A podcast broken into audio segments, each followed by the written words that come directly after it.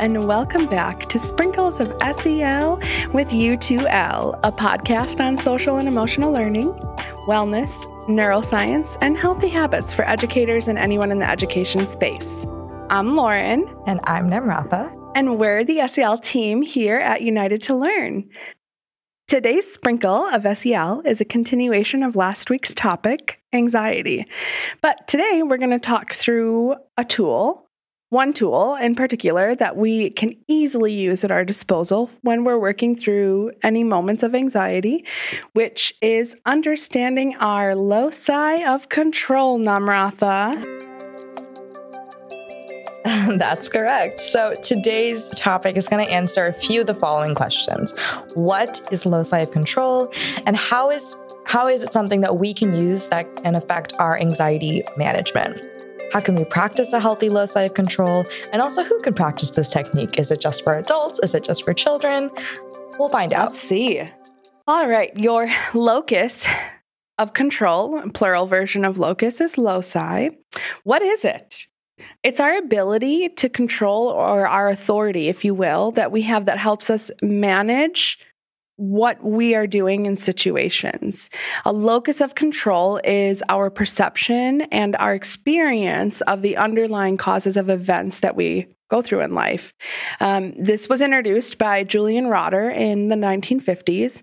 And as this concept continued to be developed in the field of cognitive psychology, we began to delineate our locus of control into two different parts or two different ways.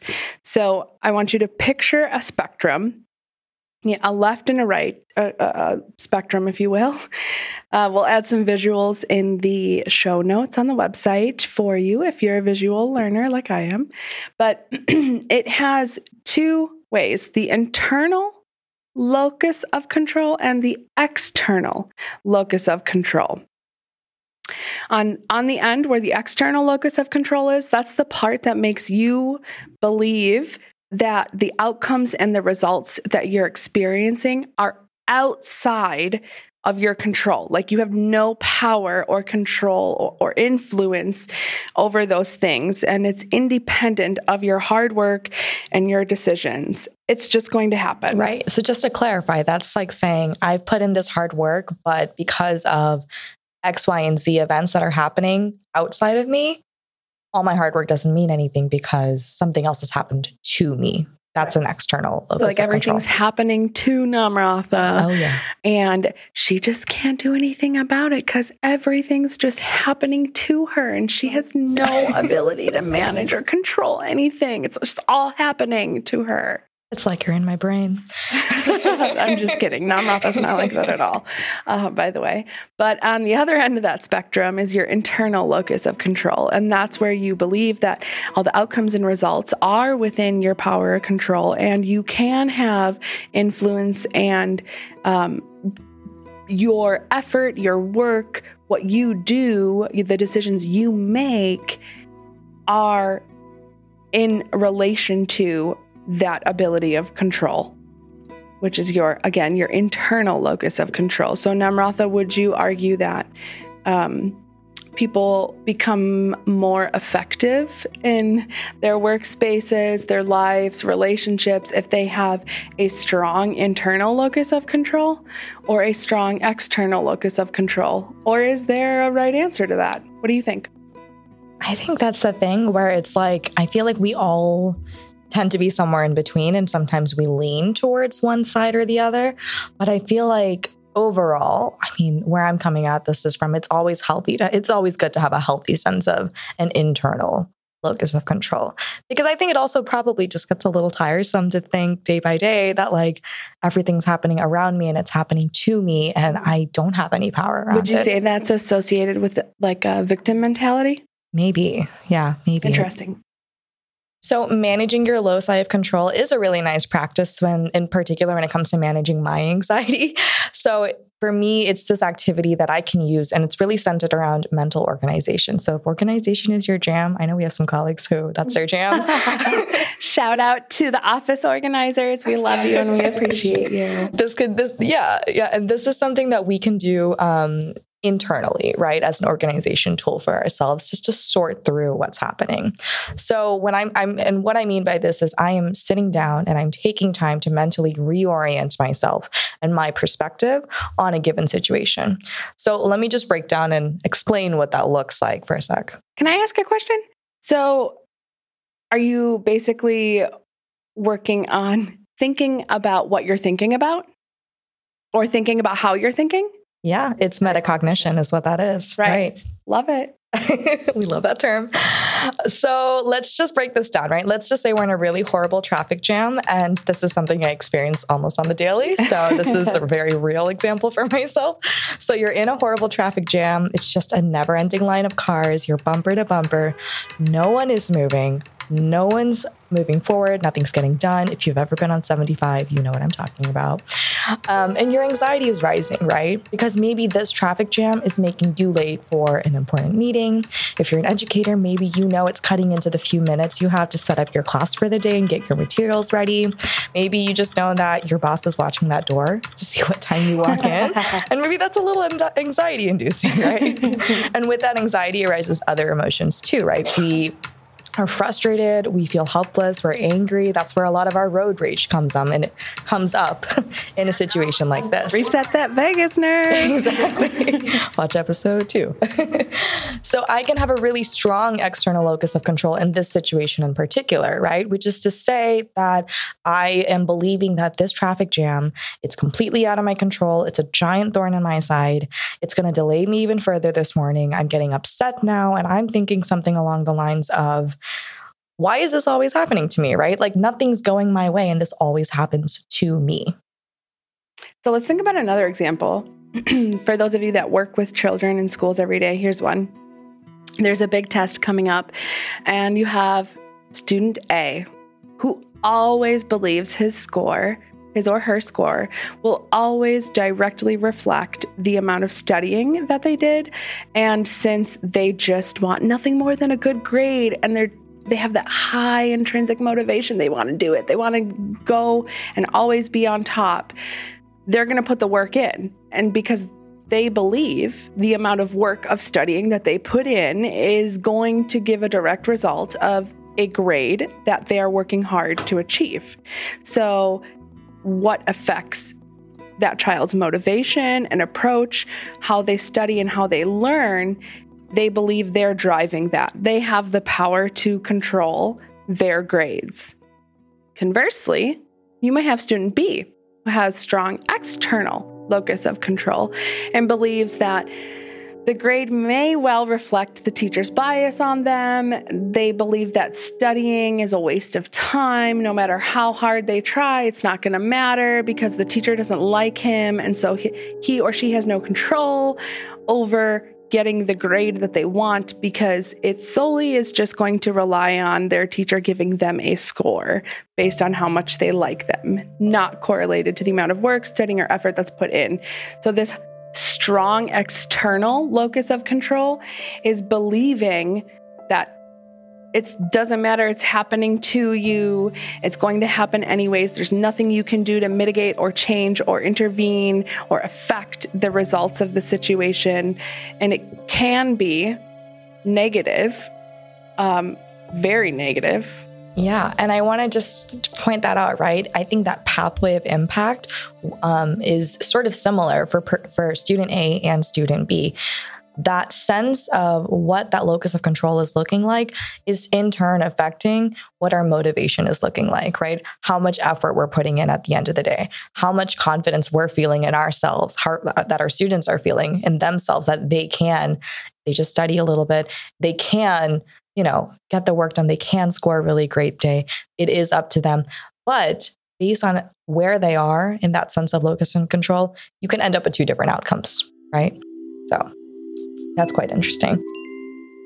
So I do think, you know, typically it's a little bit more desirable to lean towards more of an internal locus of control, believing that you have power of your situation really can help us shift the way we work towards a given goal and just determine how we're choosing to react to a different difficult situation, helping us shift our perspective from feeling like we are simply just a passenger here for the journey that life takes us on to owning our role as the driver on that journey. Mm-hmm. So, a little philosophy right there yes. for us. Yeah. but I think also one other misconception, and that's something important for us to note when it comes to having that strong internal locus of control, is that it's really easy to also fall into this sense of unyielding optimism. Mm. Um, I'm not going to lie, I feel like another word for it could be toxic positivity almost. That's one way. Um, when when we were talking about this earlier, Namratha, like the idea that like you can change everything if you just believe you can,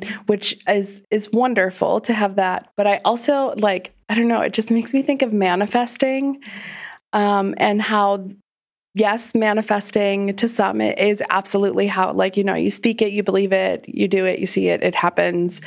Um, but it's not to negate like the prefrontal cortex, the part of your brain that is like logical and thinking and and saying that but we also need to be realistic, right? Maybe thinking in terms of a spectrum like optimism and pessimism. And like Namratha in the car, thinking about why why is this happening to me? Like nothing's going right. My boss is gonna be looking at the door. Like she's spiraling. Okay. She is spiraling in her head. Definitely hasn't happened. I hope many of you can relate. And all of a sudden you just get bogged down with negative, pessimistic thoughts that everything is gonna go bad. It's not gonna go in your favor. You're going to have all these problems. And then consider the amount of energy Namratha took in the car to go down that ruminating spiral of negativity and how that her body has reacted, right? Just mm-hmm. consider the amount of energy you're putting towards things.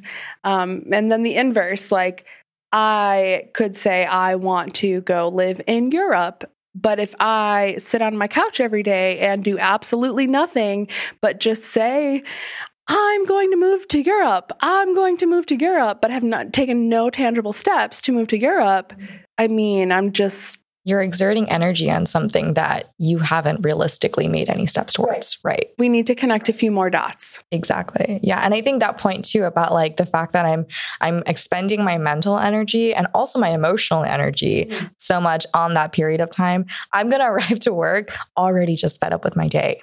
And that's going to affect the rest of my day and the people that I work with, right? Absolutely. Yeah. This is definitely not based on a real example. so then asking yourself, like, where is this in my locus of control? I think one thing for us to keep in mind so lapsing into this er, internal loci of control, right? I think that's the thing where it's frankly just maybe not the smartest thing for us to do. It just doesn't sound like a logical thing for us to do if we're going to take it as this like naive, optimistic thing where we're just fully saying like it's it's up to me like i believe it so i can do it and it is a great i think mentality to have obviously there's nothing wrong with a little bit of optimism but where i think we just have to be a little bit careful with this is that you don't want it to be too simplistic and just a bit naive if we're not careful and if we're not matching that sense of healthy self-efficacy with like the appropriate competency as well, mm-hmm. the effort that you're putting in in your day, the skill, and the opportunity that also arises, right? To really, really feel that. So, how are we going to then develop that healthy internal locus of control and remain realistic? I think that's the key word here remaining realistic mm-hmm. about that balance between our internal sense of uh, control and our external. And this also, we have to think about, right? How is this functioning as a tool that we can use to manage our anxiety? Mm-hmm, absolutely. And it doesn't mean that I, am laughing because I have I have loved ones in my life when I'm stressing or spiraling, if you will. They'll like ask me what it is that's stressing me out, and it will be something that I have zero control over. It's not in my locus of control. And so having an accountability partner kind of like check me and remind me, like, hey, is this in your locus of control? Like, do you have the power to influence or change this? And even if I don't, even if it really is completely an external thing, it's raining outside and I really wanted to paint, I can't change the fact that it's raining outside. I can still acknowledge my feelings that I'm frustrated. And that is in addition to or separate from just like no, I have control over painting outside. I am going to go paint outside mm-hmm. in the rain and think it's going to work. moving on. Um, I'm going to ask you a question. Have you ever said to yourself or out loud to somebody else, well, if I don't expect anything and I just change my expectations, then I won't be disappointed when I don't get anything in return. I'm raising my hand so high right now because I've been so guilty of doing this. Yeah. Like as guilty as doing it like a few months ago. Yes. Um I have I had overheard a conversation um, where two people were talking about the the locus of control, and uh, one was kind of trying to maybe provide an opportunity to consider some more optimism and positivity and really rein in and think through what do I have control of in this situation to and make it better. And the other person was like, "No, it's an easy solve. I got it. Like totally no problem. I have all the control over my own expectations. So I'm just going to expect nothing. And then I can't quite possibly ever feel bad because I control my expectations. So I have none. Therefore, I'm never going to be disappointed. Now, that can come. Obviously, I'm sure some of us have felt that way before um, as a result of other things affecting your mood, your ability to process the levels of cortisol or stress in your brain, and I encourage you, if you get to a space of feeling like that, if you're listening and you thought, yeah, I've said that before, but then also hearing me say it, you also realize it's ridiculous to just say, I have zero expectations or, um, well, I control that. So, can I just point out, I just want to add to that where when, when I've said that in in in my own past experiences when I've gotten to that point it's because I was feeling that sense of helplessness in that scenario so the person I was working with, maybe they weren't measuring up to certain like expectations. And and these were things that we that were like explicitly said, we already like figured it out. But then when you're not measuring up to that and you're not reaching those expectations, it does become that point of like, well, let me just lower them as my default solution to this problem. Um, and that way, if I don't have expectations, then I don't have to feel anything about the situation. And I think that's the solution that we tell ourselves is okay, that we just shouldn't feel anything about the situation. Yeah, you can definitely feel things. I, I can feel frustrated. It's raining outside, but also understand that I do not control the rain and the clouds and the weather. I could be frustrated and then think about what I do have in the power of my control. And I could paint with the garage door open, I could schedule it for a different day. I can think logically about how to handle that problem. It doesn't negate the fact that I felt frustrated. Um, and I think another thing as educators to be really cognizant of if you find yourself feeling that way, where you're just like this this helplessness or this hopelessness or burnt out, Mm. Anyone? uh, this extreme fatigue, it's it's clouding your judgment, and so to just wrap it all up and carry on like, well, I can't do anything about it anyways. You know, is that really solving the problem? And does it go back to your why? Like, for example, well, you have you really don't have control over children being brought to school on time if you're a teacher you know it's a point of frustration when you deal with the students coming in tardy chronically because you care about them you care about their education you care about societies. That's what that is why you are an educator right? And while you can't control the fact that that child does not physically show up to class on time what you could do is consider some systems or strategies to mitigate and alleviate that that you do have control of, such as you can talk to the parents. You can create a system where you change what activity you're doing in the morning so you know it's something that they can make up or address later on so there's not missed learning opportunities.